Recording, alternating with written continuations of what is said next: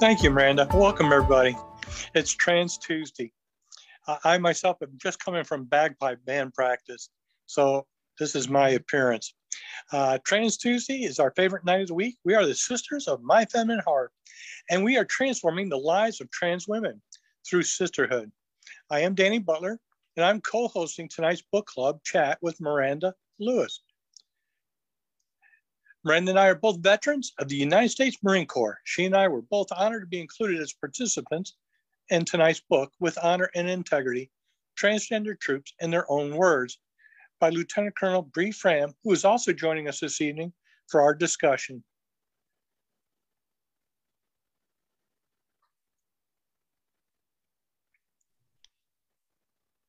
Bree give Turn away? it over to Miranda. Did, did Bree give a wave? Did she say hello? I wasn't sure. You at least wait so people know who you are. No, you're not. Okay, fine. I'm going to at least acknowledge those who are with us on Facebook, uh, both Beth McKinley uh, and Erica Fremont, so far, as far as I can see in chat, are joining us on Facebook. Welcome to the two of you. Um, thank you, everyone. Um, we're going to get right down to it. We're, we're going to roll in here, uh, introduce Bree, uh, and open what is always a nice kind of open fireside chatty kind of uh, free space discussion, really. Uh, for those of you who are not aware, let's give the whole spiel. Uh, this is where Bree blushes or turns her camera off or, or pulls her hood up. I don't know what it is, but Bree Fram, uh, she, her, uh, is an active duty lieutenant colonel and astronautical engineer in the United States Space Force. She is also the president of Sparta, a nonprofit that advocates and educates about transgender military service and is dedicated to the support and professional development of over 1,400 transgender service members. Lieutenant Colonel Fram is currently assigned to the Pentagon to lead space acquisition policy development for the Department of the Air Force. Prior to recommissioning into the Space Force in 2021, she served 18 years in a wide variety of Air Force positions, including a research and development command position and an oversight role for all Air Force security cooperation activity in Iraq. Bree came out publicly as transgender on the day of the transgender ban in the military was dropped in 2016 and transitioned while in a command position. She served through the reimposition of the transgender military ban from 2019 to 2021. She's currently one of the highest ranking out transgender officers in the United States military. Bree has appeared on, are you ready? Get your, sharpen your pencils, on ABC and NBC Nightly News, PBS NewsHour, and NPR's All Things Considered, Morning Edition, and 1A. Her writing has been featured in the Washington Post, Military Times, Inkstick, and LGBTQ Nation. She's been a featured speaker on leadership, diversity, and inclusion and LGBTQ plus topics at Fortune 500 corporations such as Cerner and Ecolab, universities, and military and government organizations. Having spoken with audiences in the UK, Norway, and Israel, Bree is a member of the State Department's US Speaker Program, which collaborates with em- embassies and consulates around the world to connect foreign audiences with American experts on topics of strategic importance to, uni- to the United States. We are so excited to discuss her book this evening. Danny? Before we continue, we would love to introduce our fellow sisters in the Zoom. As I call your name, please wave your hand and share if you are a military veteran or active service member and which branch you had served in. Georgette. Hello. Uh, I was in the U.S. Navy from 69 to 74. Elaine.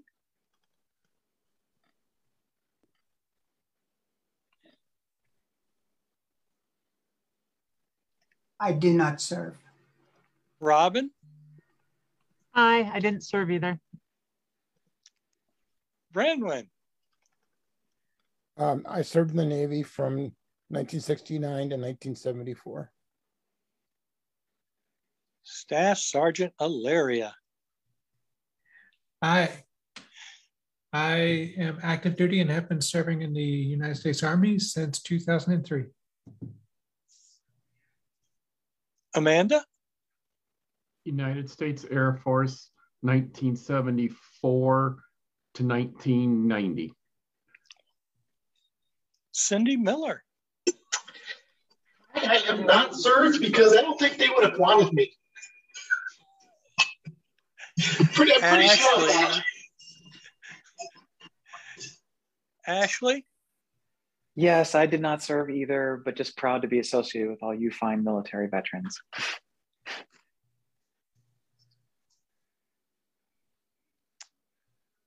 I believe this is a point. We're going to ask Bree to, I'm sorry, Miranda to make speaker view. Yep, I will do that. First, uh, first I'm going to recognize a few additional folks on Facebook. Uh, Donna Lewin, Liz Tattersall, uh, boy, we'll let anybody in here. Uh, Romy Sargone, uh, and of course, Erica and Beth are still with us as well. Uh, I would like to point out um, for those of you on Facebook, we encourage you to ask questions. Share your experience with the book uh, and in service if you served, uh, and I'll be monitoring that and passing those questions on. Okay, so let's make this speaker view so that we can focus on the right folks and roll right into it. Should we just start with the first opener question, Danny, and ask the audience, were there any sections of the book that especially grabbed you or questions that came up for you that you'd like to ask Bree?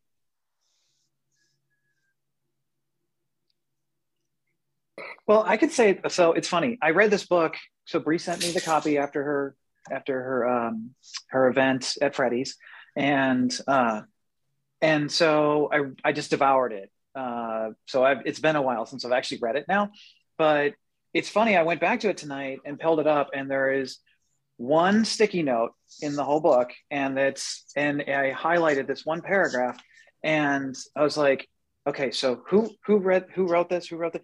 Of course, it's Bree's section yeah. So i was like all right. So the thing that like really struck a chord with me was this this section where it said um, my analogy for why some transgender people need medical care and some don't is that it's somewhat like monitoring cholesterol. If it gets to a certain level you may decide to treat it. If it gets to a higher level or you have some sort of critical issue like a heart attack you'd better treat it immediately. Gender is somewhat the same way. There's a threshold to transition there are many factors that may keep some people back, but if they hit that threshold, it's time. Some people are past it before they can even express themselves, others not until late in life, and some never get there but are still trans. None of them are better or more authentic than any other. And I highlighted that because I thought that was such a beautiful way of explaining to someone who is not trans the just like in a, in a way that they may be able to understand um, why some people come out why some people don't and why you know why it becomes like to a point where you're just like i need to do this and and whatnot. It's not that i want to it's like i have to and and i just i thought it was beautiful. So thank you for that because i've i've sent that to my mother and some other friends and whatnot so I'm I'm glad that resonated with you. Um, and you know, after that introduction that that Miranda gave me, I figured I'd start speaking and I'd stumble all over my words because if you say I've spoken to all these audiences, I should just come out and say a little bit, a little bit, because that would make perfect sense uh, after that.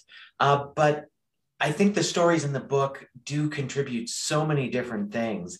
And it's it's almost like if anything, I could have just come into this discussion with all of you and held that mirror up to Miranda or to Danny and just let them speak to these same things or anyone else who served, because all those stories represent people in such unique, different, and beautiful ways. And I, I hope that everyone can find something somewhere in those stories just like that that they can relate to because it's like that that resonates with me that touches that connects and if the whole book does that you know in one two or 26 places it brings that feeling of connection you know mission accomplished for what we were trying to do with this book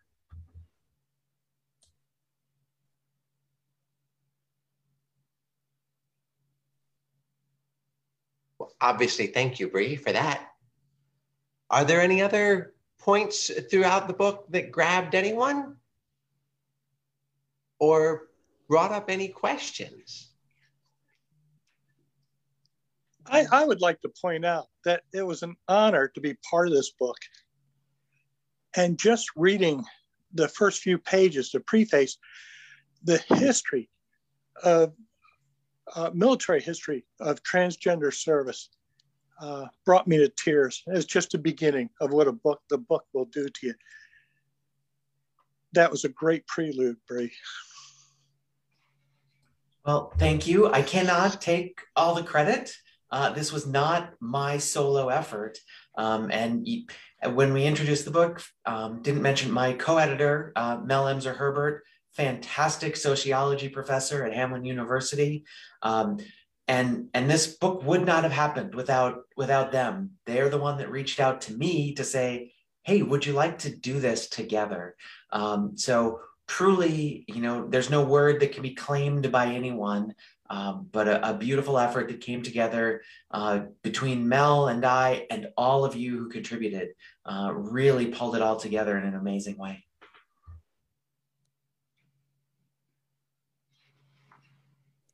Um, me in some very weird ways. Uh, just hearing all of the stories. I mean, just the, you know, I'm I'm newly out, uh, still less than a year. So like when just reading all of the trials and hardships of everyone that's that's been in the military and you know still in the military going through all this, it was just gut wrenching in some session. Like I had to put it down a couple times at night, just like I can't I can't handle any more of this. But it was just it's you know, you kind of realize that we're all in this together in that uh, everybody's got their own journey, but everybody's journey seems to be really hard. so it was it was wonderful just to kind of get snippets of everybody's journey along the way. Um, I had the fortune of, of working with you at, at AFRL when you were stationed there. And so got to know you before you transitioned and as you were transitioning. But there's some I related to so many different things and the different stories, even though I thought of myself as a cross dresser back when I was in the service. And the last thing I wanted to do was anybody to find that out because I probably wouldn't be here today. I probably would have been thrown over the side or something along that, along those lines. So it's, uh, it was easy to relate to the dangers that people put themselves into being trans or trying to serve silently. And um, also, the th- one thing that you repeatedly stated was that people weren't able to work to their fullest potential because of the prejudice. Well, I think one of the stories you bring up with that is is Danny's, and I would love to hear her take on that because the the themes you touched on were were very evident in her piece. Um, it's very interesting in itself that the book has many different styles. And it's interesting to see the different styles incorporated. For myself, uh, when I wrote my segment, I was just coming out also. And I was very concerned on what I would put in there. Um, yes, I did serve and on active duty, I dressed uh, as Brandon's term, uh, cross dressing. I did that the whole time. Um, I wore lingerie under my uniform once I reached uh, uh an NCO status and th- thought I could get away with it. And in the book, I talk about a couple times where I had close calls on getting caught. There are many other items I could have wrote about in there, but was afraid to because I, I didn't know how the world would take it. And I love the segments where people did open up. And in a way, I, I wish I could go back and say some things in there, uh, include them in there. Uh, but you know, I was in that phase just coming out, and I was being very careful on what I say uh, because I know it could affect my life later. And so I tried to handle it with humor. You know, my story of like uh, when the female master sergeant was, uh, we had the room inspection and junk on the bunk inspection going on. and she found panties in my laundry bag, you know, and I responded back by saying they were victory panties and how everybody laughed. But at that moment, if they only knew how fast my heart was beating and how the sweat was starting to drip down my chest as uh, the anxiety, oh my gosh. And I lived like that the, the whole time we were in. And I, I don't know how to go further into that. It was hard. I coped with it. And even now that I'm out, I still like today. I had a CW04 that I've been working with because uh, I've worked for the Army now 22 years, and uh, he misgendered me, and I corrected him. And he come back and he goes, "Well, what happened to Dan Butler? Does Dan Butler still work there?" And I had to come out to him, and, and I handled it the same as all of us do. You know, yes, I was a Marine for 22 years. I've worked for the Army for 22. I have four children, 13 grandchildren, one great grandchild. I am a ride captain with my local bicycle club, and I play bagpipes with the Greater Richmond Pipes and Drums. Oh, and I'm transgender. So, yeah, coming out, there's still some people that haven't caught on, and we're letting them know. But his reaction made it, you know, oh, that's okay. Well, good for you. And I replied back, you know, I'm still here to serve. And they, they said, well, we could see that. Thank you.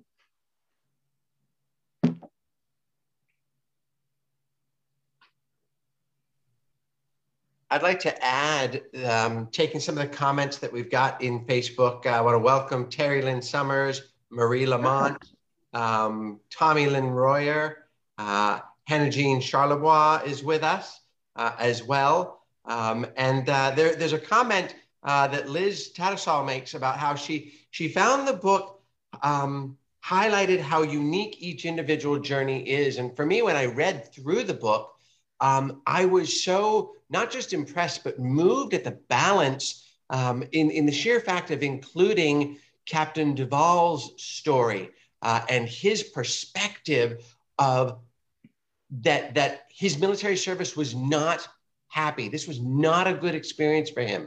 And I was incredibly impressed with the willingness uh, of Mel and Bree to bring that really kind of uniquely counter position into the book. The rest of us may talk about challenges that we had, uh, but that we were um, happy to be serving, that, that service was still very important to us, uh, and, and that we got a great deal of benefit, um, though there were struggles throughout our effort. Um, I was really, like I said, very impressed with the truly uniqueness of the section uh, from Captain Duvall uh, in terms of just incredibly uh, anti-military um, and in terms of, of his angst and, and challenges uh, there. Uh, I don't know if anybody else actually has read the entire book, uh, but I'm interested. What other feedback did we get? What, what other um, impressions did you get in terms of the different perspectives that the different contributors brought?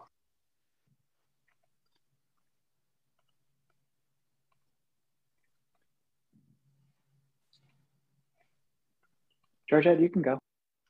Um, I guess mine, I didn't read the entire book. I scanned a lot of them, but I was uh, a little bit interested in, I think it was in the introductions about a uh, Joanna Clark, uh, only because we were both in the Navy and we kind of came out to the Navy at about the same time. Um, she got out um, got transition, and then she went into uh, a, a, reserve uh, recruiting type of thing, which I've, I've read about her quite a bit. and mine also being outed while I was in the Navy. But uh, I can't, uh, there was good and bad in the Navy. Um, I was in the draft era, so probably a little bit different than a lot of others that were that came much later that were all, all volunteer service. So your reasoning behind uh, joining was probably different. Mine was I was not eager to get drafted and go to Vietnam like my brother. And I also knew I could get an education in the Navy. So I kind of put up with the military.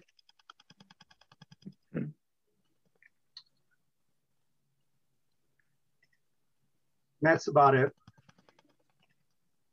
um, in my in my family, a lot of us, a lot of my brothers have served in the military. My father was a Army Air Force veteran, and I had an uncle who was a uh, great, great, yes, Chief Master uh, Petty Officer in the Navy, and um, a cousin who was an officer in, in the Navy, and one that's in the Air Force.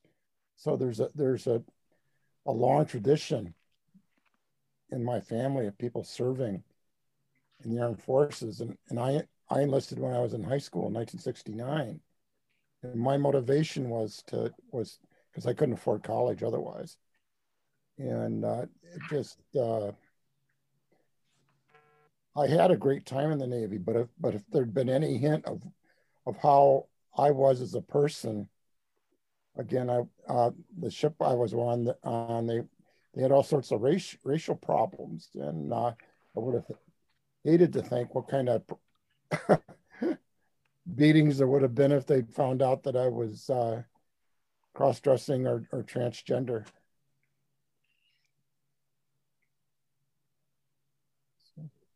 Miranda, I, I think you bring up a really interesting point by highlighting Tucker's story because we were thrilled that he was willing to share that with us, knowing that there are many more stories like Tucker's out there. Not every experience is a positive one, even in today's military. Uh, for trans folks or for really for anyone, you know, the military is not right uh, for a lot of people. Uh, and a lot of people don't find that out until they're actually in the service. Uh, but highlighting the way that there's no one way to be trans, there's no one way to be trans in the military was one thing the book tried to do. And having that different perspective, I think, was really valuable uh, to the collection as a whole. Um, and what it helped bring out a little bit was this weird place that trans people in the service really uh, queer people lgbtq plus folks exist in in the service where there is both ends of the spectrum in the United States, and talking the political spectrum, that hate us. And it's for different reasons. Uh, it's for you're, you're queer, you're selling out the queer community by joining the military, or it's you're you're queer, you don't belong in my military. My military is only for straight cis folks. Uh, so it's a strange place to be, no matter what community you come from, that you may not fit everywhere.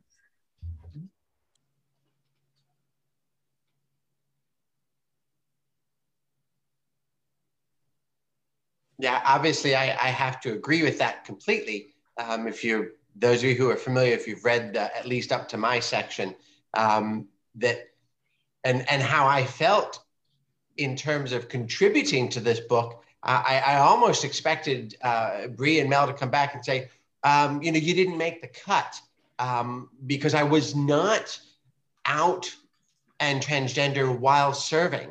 Um, as as Bree knows very closely. You know, I only began this journey of discovery literally in my last two years of active duty service and wasn't about to admit it to anyone. Um, and of course, looking further back, I see that in my journey, it was my active duty service predominantly in the Marine Corps that almost forced me or inclined me at least to avoid the self analysis it required to come to that realization. Um, so again, another uh, another perspective uh, that is in the book that, that is just absolutely fantastic uh, in, in, terms of, of the different perspectives there that that, that come in and, and the um, uh, the opportunity for those who have not served but maybe allies who can say, "Wow, there's this military perspective of LGBTQ service members uh, that I had never thought of." Um, and, and, I think it, it does a two or three or fourfold service um, to any reader, again, whether they are trans service member themselves or simply an, an, an, ally who has never served and just wants to understand what it's like for those who are serving. Um, so I, I, I, put that out actually as a spark. Uh, thanks, Bree, for, for bringing that up and starting that one. Um, was there anyone else out there who um, really had their eyes opened as they read through this, um, realizing maybe some of the things that, whether you served or not, um, were, were perspectives you'd never considered. And as I like to say in, in classes I'm teaching, that's a non-rhetorical question. We're looking for answers there. Anybody get your really eye-opening experiences while reading through this? I don't read the books of other people transition because it hurts too much in a lot of ways. Um, I've got my own story, uh, and I'll talk to people one on one or in groups. Um, it's just that I, uh, I've actually got the book, but I just haven't had the heart to open it.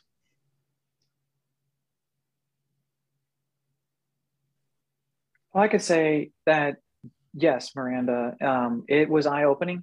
Uh, there were some of the nuances of the, I mean, I followed the the trans, you know, the the don't ask, don't tell. Okay, trans are welcome. Okay, all of a sudden you're not. It's just like, oh my god. And but hearing stories of actually being a part of that. Um, you know, I was dealing with my crap in my own non-military world, but um, but but to literally have acceptance and then have it pulled away from you, um, and like Bree said, like you have to. In some cases, you had to make a decision. Are are you going to go now, or are you going to to not and then not be able to? Is horrible. It's that's crap that nobody should have to deal with. And I hope that more people read this book and have their eyes open to that realization. Thanks. Yeah, I appreciate that, Ashley, very much. Um, oh, another question from from chat. Um, I, am going to point this one to Bree as the uh, Bree and and um, uh, Staff Sergeant Laria. What advice would you give to a young person, a young trans person who is thinking of joining the military today? You want to take that one first? sure, I was going to throw it to you, but I'm happy to. Uh, join the military if it's the right thing for you. Don't join the military if it's the right thing for someone else. Uh, you have to be passionate uh, about why you're serving. Uh, and that can be for any reason. That can be, as was discussed earlier, to get an education, uh, to learn a skill, uh, to serve your country, to be part of something bigger than yourself. There are a million reasons to join the military. And if one fits, go for it. But understand what you're getting into. Uh, understand that there are constraints, um, there are sacrifices that need to be made uh, to be part of the military uh, because it's it's a much bigger organization than any one person. We are certainly moving to a, a construct where we recognize people as individuals. We are no longer all always, you know, just the pegs that fit in the holes that need to be. If it's not related to the mission, there is some individuality allowed. Uh, but there are times where you need to be able to shut up and color and get the job done and fit the needs of the country. Um, so just go into it with your eyes open. I think is the most important thing you can offer to anyone. Uh, go into it because you're passionate about it uh, and do it for yourself.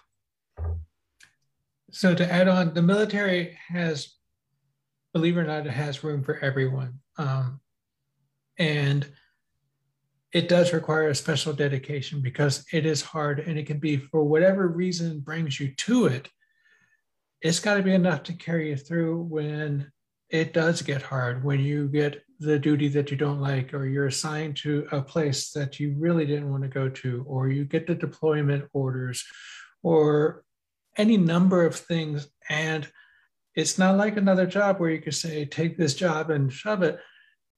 You have to stick it through and but that's a great thing that it teaches us is how to push through those challenging situations. And in a neat way it's what helped a lot of people who are trans serve because the military helped give us those skills to push through against the resistance and against like we're always going where we're not wanted that's what military does. We storm the beachheads, we drop into the contested zones, and we take control of the skies. And so you're going to learn how to do that. You're going to learn how to work as a team, and that there is nothing that you can do in the military really by yourself and be successful. And you learned that very early on in your training that it no matter how good you are, you're going to need someone else to finish.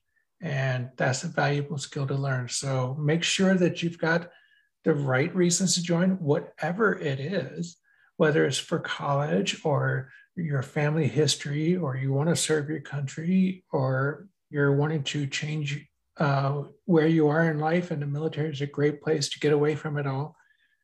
That's that's wonderful, and it's going to be very good for you, and it's going to be hard, and there's going to be a lot of suck. But the neat thing about the military is that yes, there's a lot of suck, but there's a whole lot of good rewards too.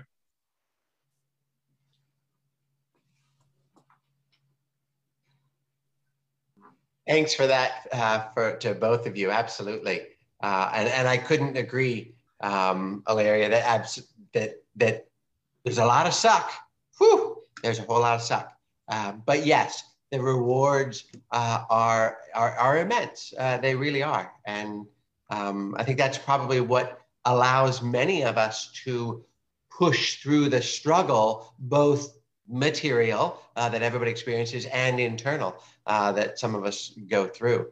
Um, another question from Facebook uh, Beth McKinley would like to know Is there any plan to make an audio book? So that depends on sales. Uh, we would love it uh, if that happens.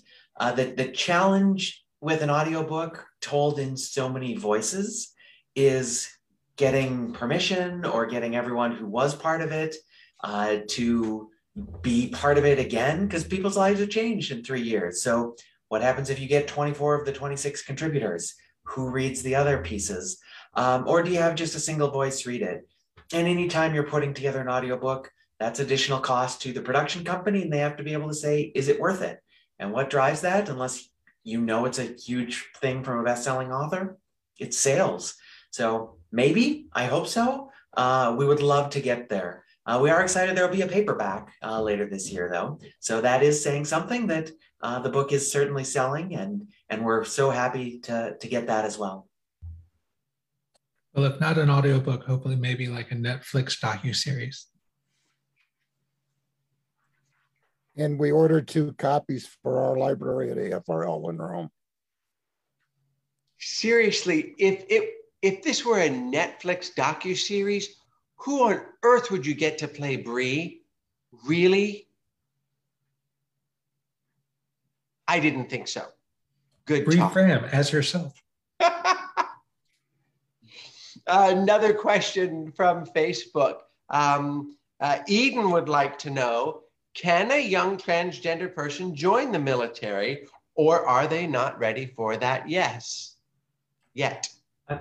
Absolutely, they can. Uh, there are published regulations out there. So there are some requirements in terms of, of medical conditions, but just like there are for any other uh, medical history that you'll have to bring up uh, when you choose to enlist or try and seek a commission. Uh, so those are published in Department of Defense instructions. Uh, and if you are interested, by all means, go talk to a recruiter. If, if the military may be in your future, uh, check out what's out there for you, uh, speak with them, see what the conditions unique to you are, uh, and see if you can make it happen. And a bit of a follow on question to that, or a branch question, as we might say in military operational planning. Um, Christy Snow would like to know is there a branch of service and or career fields that are more progressive in their acceptance so I'll add perhaps a sequel if we're talking branches and sequels, but um, I'll, I'll, give that sequel to Illyria. I think she might have some good perspective on, on this one. I, I think that in a lot of ways, as with so much of the military, your individual experience will vary. Uh, you can find people who will brag on their branch, no matter which branch it is or whether or not um, which career field within the branch you should go into. And yes, there are better branches. Um, Air Force and Space Force seem to be absolutely fabulous, but that doesn't mean that the other branches aren't accepting. Uh, they're just due to whatever nature of their branch needs. for example, Navy's got special needs because they have ships and they're gone for, uh, you know, for long deployments at a time. So they approach things medically different. Marines are a very small force, so they approach things differently. Every one of them has it as a different challenge for within their force. However, the cool thing is that the orders are from DoD. So all branches do bring it in and let you do it. Um, if you're looking for easy, uh, the military is not the way to go. None of them are easy. They all will have challenges to them. And that's just fact of life in the military. I, I can't thank you enough, both of you, for actually answering that question. I, I thought that was a kind of a loaded one, um, and and we didn't maybe want to go down there, but beautiful answers. Thank you both. Um, I have a raised hand from Cindy Miller. Cindy, you got a question? I do, yes. So um, where I live outside of Tampa is a big military area. And so when we first moved into our neighborhood, I realized that like two thirds of my neighbors are ex-military. At first, I not really knowing anything. I was like, "Oh crap, this is going to be tough."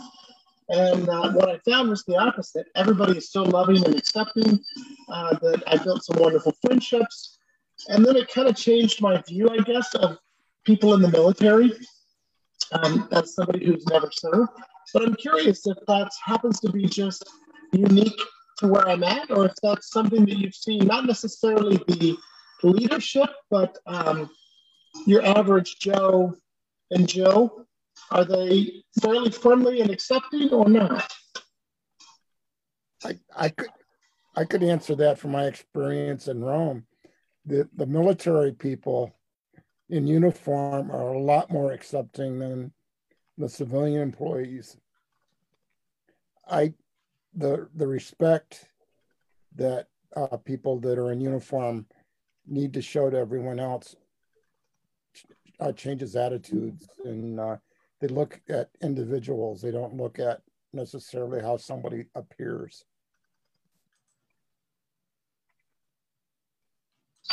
Thank you, Brandon. So I think Illyria has probably got perspective on that, and Miranda too. Um, if I can jump in there, like any other part of society, you will find the bigots and the hatred. You'll find that. It, you don't you don't have to look for anything particular. The neat thing about the military is, like I touched on earlier, you can't do it by yourself. Um, Bree, as wonderful as Bree is, and amazing as she is, and a genuine rocket engineer, cannot make things happen by herself, and needs many other people to support her mission. And that's true no matter what you're doing. And so, as a result of that, you quickly learn that you don't care about the person next to you other than are they able to help me do my job? Are they able to watch my back? And if those two things are good, then you don't care about them. And that kind of bond, that transparent bond that we look for in all other parts of society that we strive for as a culture, like that we just embrace everyone it, you really do get to see it in action in the military. And when it doesn't happen, when you do run into a racist or a sexist or any other bigot type thing, they get kicked to the curb pretty strongly because they don't fit in. And that negativism just drags down the whole unit. And I'll and I'll continue that on since Bree so nicely uh, pulled me into that one as well. I would say that for me, I found, I won't say acceptance, but I, I found um, a closer individual bond, uh, as Illyria says, the, the person on your left or right, um, than I did with the larger organization. Um, in my latter years, um, my family could tell you, I spent an awful lot of days coming home saying, this organization is driving me nuts. Um, the, the literal toxic masculinity uh, of, of what I was experiencing um, was becoming too much for me. Um, now, some of you may look back and go, too much for you. You know, 30 years, when was, when, at what point exactly did it become too much for you? Um, the counselor to the defendant. Um, but um, but yes, this, this idea of the institution is not what you're bonding with. Um, the people on your left and right are who you're bonding with. Uh, and so uh, to, to Cindy's uh, observation and question there, um, it does depend, uh, which is, I know, um, Bree's thinking that's a DAU answer, right? Uh, but it does depend. It depends on what you're looking for, um, quite honestly, because each one of us comes from our own perspective, our own human perspective in whatever it is that we are engaging in or um, or, or seeking or, or undertaking. And so you're going to find what you're looking for where you can find it. Um, and, and my experience, uh, not quite as, as uh, stark as Captain Duvall's, um, was also quite negative uh, in terms of being very unhappy with what the organization was doing for me. Um, just again, the, the toxicity of it. Um, so I hope that I hope that helped, Cindy. Um, and uh, thank you for that very deep question, quite honestly. So if I could add one more little bit on that and why military folks might be more accepting, particularly depending on, on where you live, is you know what? The vast majority of Americans don't leave home still, even in this day of, of a lot of mobility and, and availability to go see the world. Military folks do. And that gives you a perspective that a lot of the people around you uh, don't have in terms of who you've served with, where you've served, the attitudes and the perceptions that you've picked up. Uh, and you get that little bit wider picture of, you know what?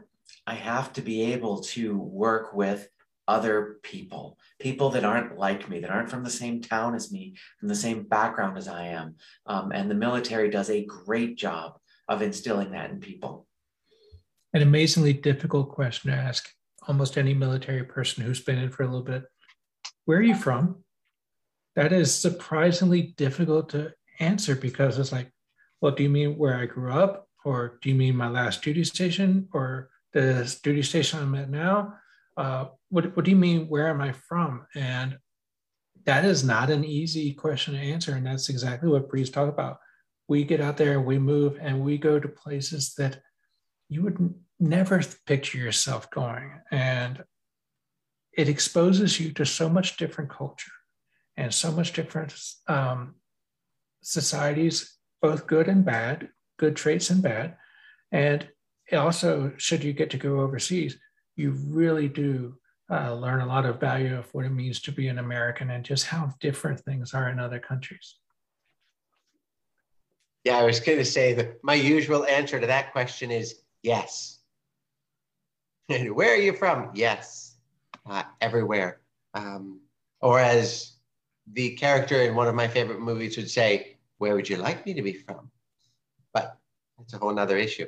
Uh, so, got a question again from Facebook that I'd like to put out um, to the military members uh, who were not contributors to the book, but are, are with us on Zoom tonight.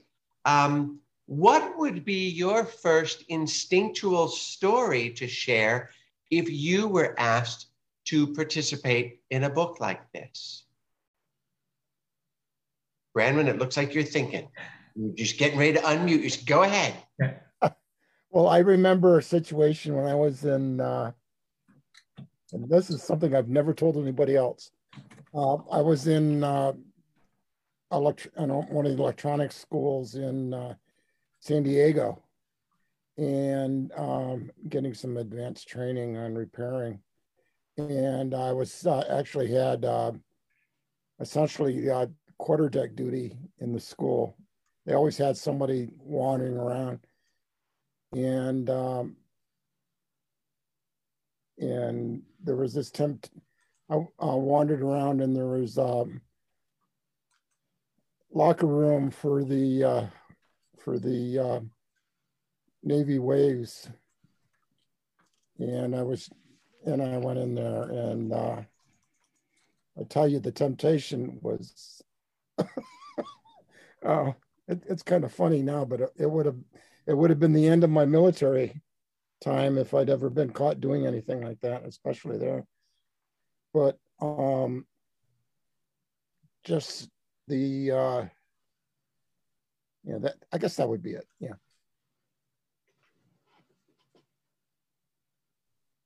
Thank you for that. Anyone else? Anybody else in the Zoom? I will. Um, I think mine would be the story of uh, sort of like heartbreak and, and uh, realization of who you are. And then, not, especially when I was in, you didn't dare because, like I said earlier, in the, it was automatic bad conduct discharge. When I was in, and the heartbreak that you're going through of your soul being one thing and you can't show that that would be a definite part of what I would relate. And then also when it came, when something happened and it became public to my section commander and I went out the door in nine days. That would be in part, important parts of my story.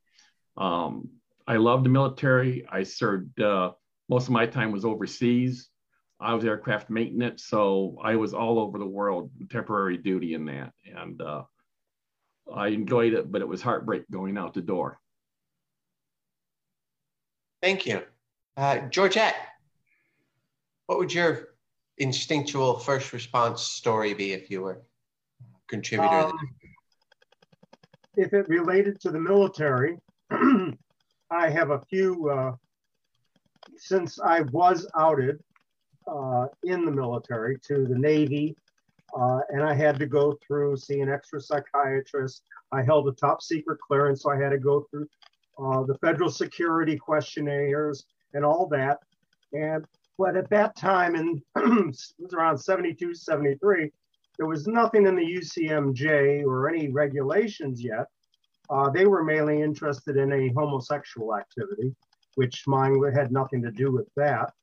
So uh, it was kind of like they didn't know what to do with me. And was just kind of like, well, go back to work and we'll mull it over. And I was uh, at a point where I had like a little over a year left in my uh, contract because I was enlisted for six years because of what I was in. And uh, I got a letter from the Chief of Naval Personnel's office that uh, wanted to know whether I was, what my intentions were for the future. Was I going to stay in the military or was I going to get out? And I had no intention to stay in. I was only going to, like I say, I was in for the education and I was going to be gone. And so uh, I did get a year's early out because of it. because uh, it, it did interfere with things because I was eligible for E6, but I couldn't accept it because I didn't wouldn't have enough time to accept it. I think you had to have a years left in your enlistment to be able to take it. Um, like I say, it, I can say, other than this Joanna Clark, I have not come across anybody else that didn't get a bad discharge out of it. Thank you. Yeah, um, that's a that's a really good point. And for those, if anybody listening who's not aware, as Georgette used the uh, the acronym UCMJ, that's the Uniform Code of Military Justice, which is essentially the law for military members. Uh, very similar to the law that every civilian uh, has to adhere to, but a little bit different, uh, especially in a few personal areas. So, uh, but again, thank you for that. Uh, Elaine, I saw your hand trying to go up. Um, Elaine, do you have uh, an, an instinctual story that you would have shared had you been asked to contribute on this book? No, but could you, uh, could I speak to something else after this is over? Absolutely. I, I, In fact, that's a great pivot. What do you got, Elaine? Talk to us. Well, I just, uh, I don't want to be able to thank Bree uh, on a one-on-one without thanking him for his speech at the luncheon at Keystone. Uh, I must say, uh, his background uh, with family and his love for his country is much like mine when I was growing up, with uh, father in World War II, brother in Korea War, uh, another brother in, in the Bay of Pigs. So I was raised as a patriot and as an American as he was. However, the story and his speech at the luncheon at Keystone just blew me away. Uh, he is a, she is a very great public speaker. And as she was speaking, I was there in her place. She went, excuse the, uh, the uh, expression, shit to Shinola and Shinola to shit. I mean, how could someone be dedicated to his country and service and outstanding records and, and one day be allowed to express how and how he feels, what he is and what he feels.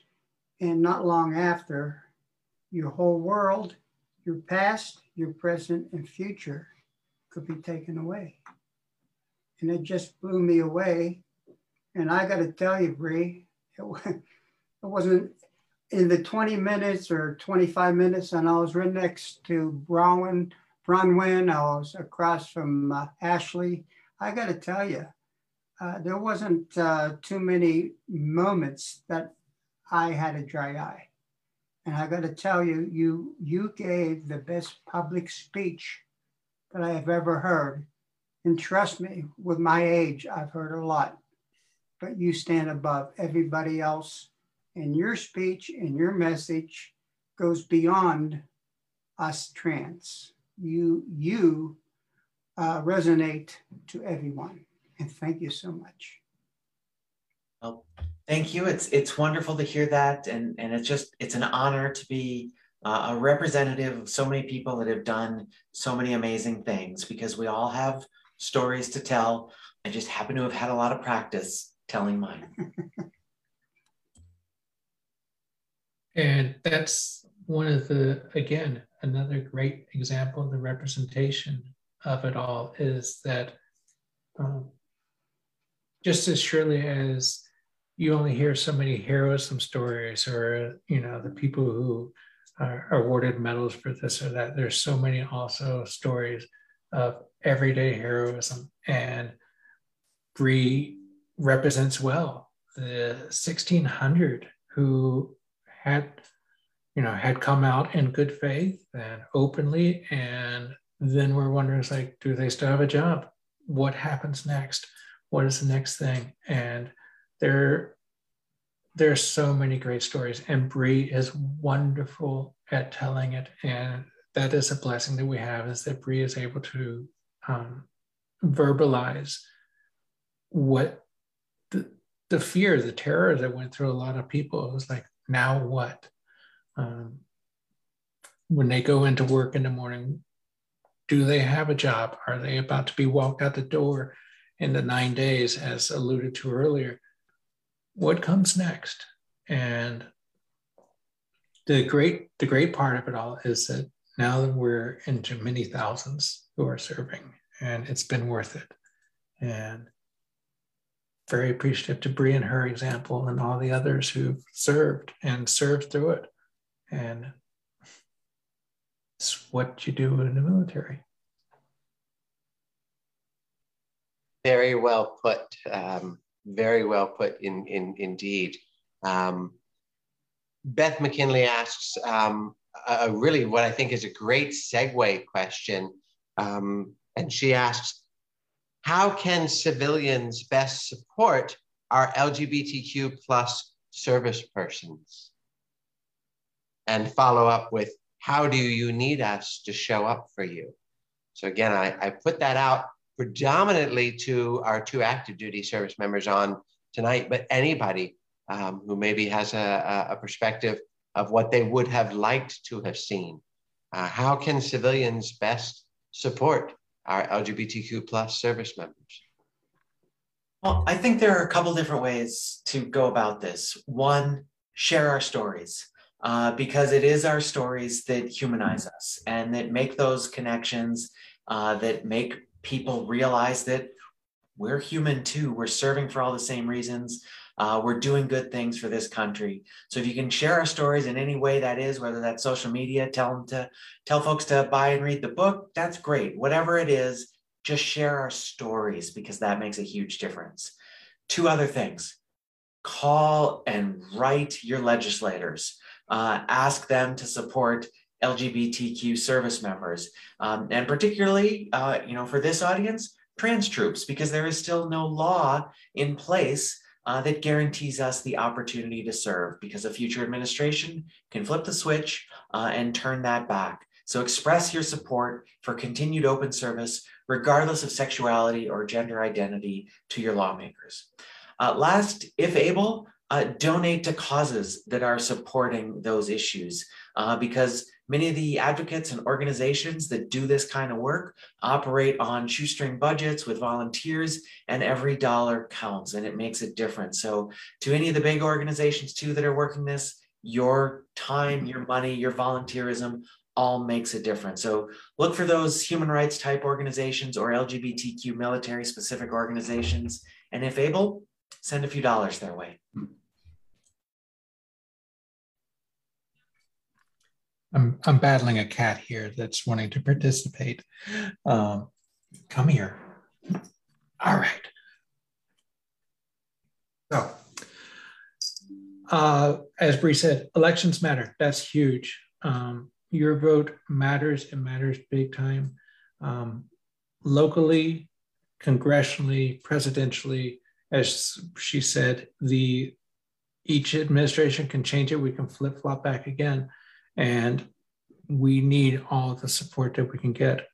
So contact your congresspersons, let them know, because uh, not only is trans service still a topic open for debate, but trans healthcare is something about whether or not there will be funding for it. And there are um, definite congresspersons who work every year to try to eliminate trans funding from the defense budget uh, for healthcare the best thing that I think you can do is when you hear people denigrate trans people or trans people in the military specifically, um, stop it. Speak up and say, no, that's not right. Or when they say, I don't know of any trans people who served in the military, well, look at the screen. Um, and this is just a small fraction. And the, the best thing that I always say is that that you know of because so many people don't don't tell um, that they're trans while they're serving or that they used to be. It's just not part of the story that they tell. But they are there and they're serving and they're serving in vital places. And so when someone says, nah, trans people shouldn't be serving in the military, they're just a problem, or as uh, it was once notoriously tweeted that they would be a burden upon the military. Um, yeah, no, we're not a burden. We're a value. We're an added um, dimension to the lethality of the military is our diversity.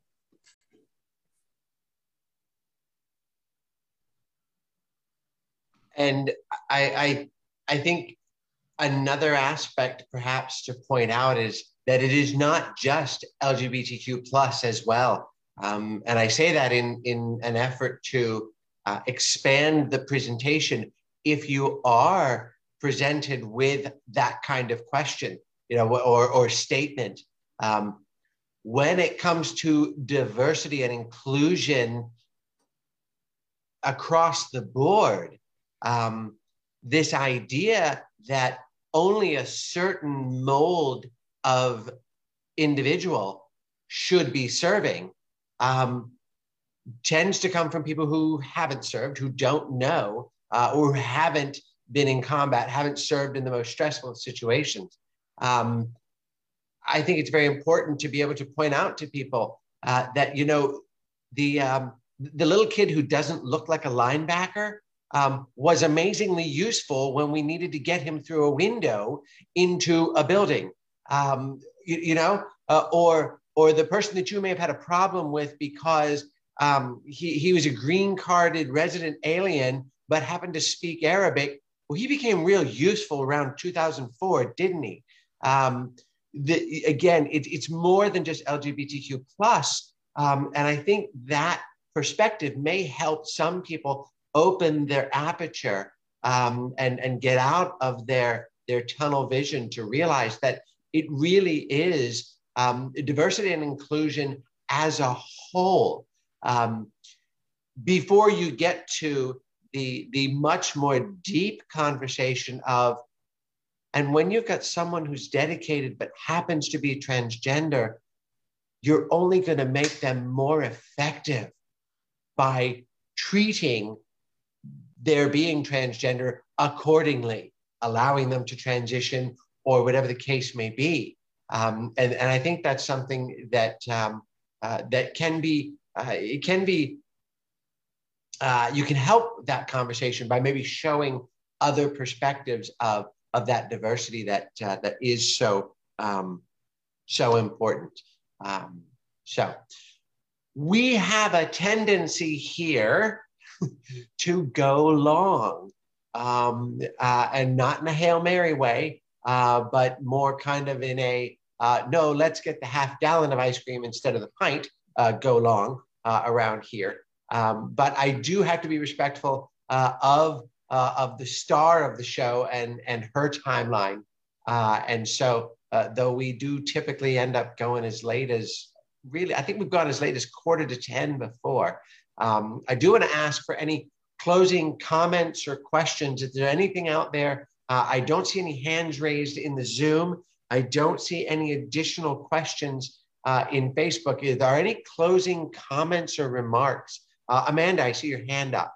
Um, yeah, please. I'll just get ready to put it in chat because I work a lot with Trans Lifeline and suicide prevention. Have a list of those numbers. I actually carry a, a card with me that I hand out that if someone you know isn't stressed or is trying to get get information and you feel you're not qualified to do that, have this information on hand to give people for a place of reference, uh, especially for our. I just uh, retired from the school system as of last Thursday, and I helped well uh, some some information to students in that. That's as everything we're talking about. That is just as important right now. The suicide among trans people is above fifty percent, and so please, if anybody needs that information, let me know. I'll be glad more, to, give it out.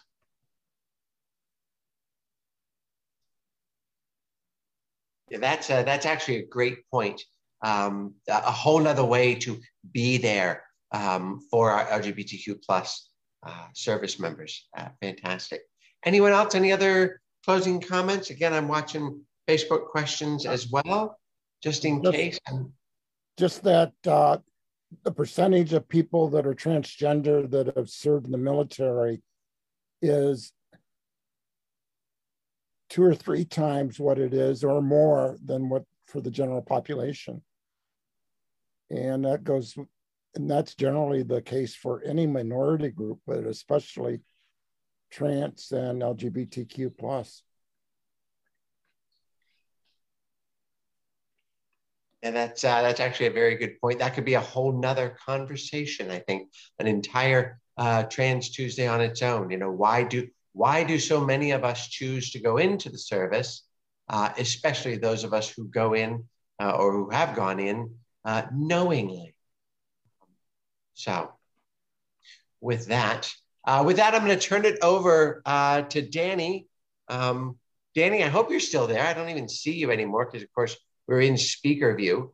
Um, so I'm going to switch over to gallery now for everyone. Uh, Danny is still there. There you are. I, I am.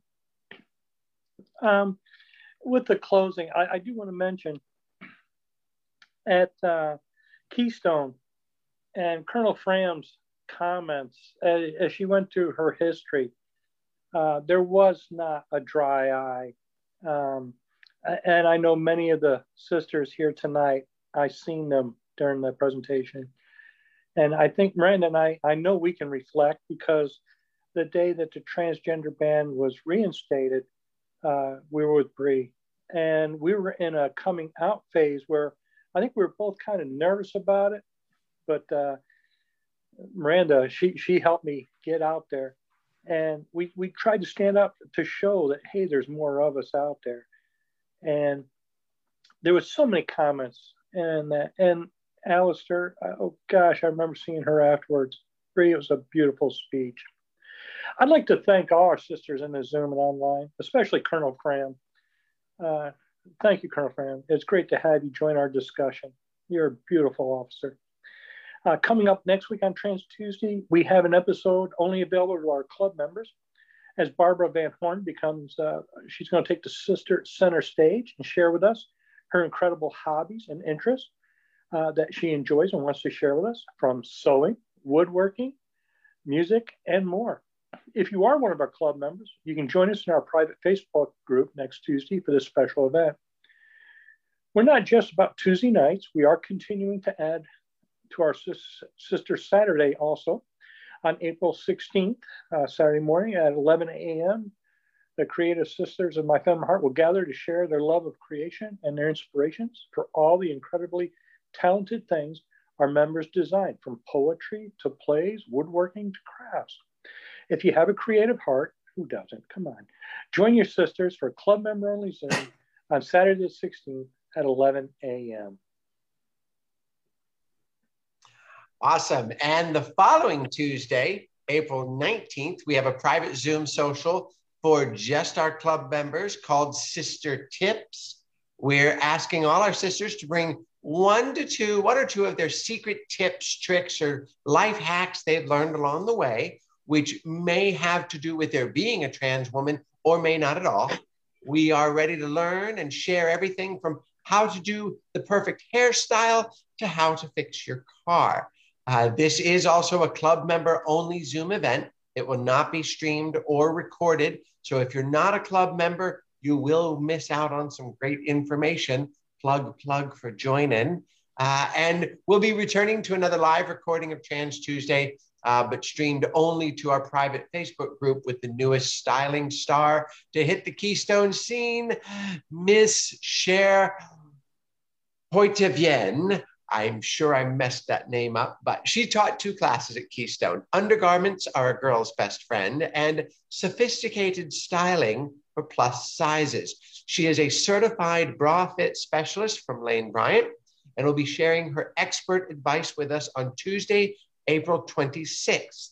She is inviting club members to join her in the Zoom to discuss all their burning undergarment questions and will help us ladies finally find the perfect bra size.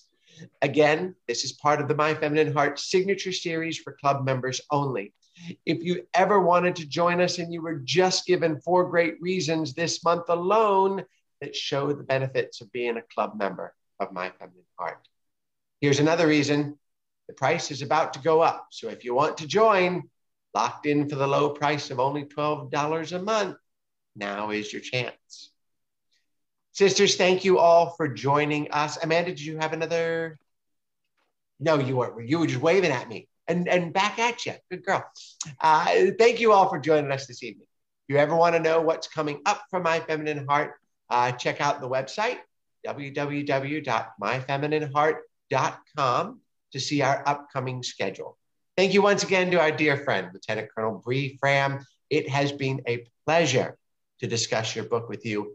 Have a great night, and we love you all. Our prayers are with you, Colonel Fram. Yeah. Staff Sergeant Allister. Thank you. You're doing a great job. Thank you for your service. Thank you, everybody.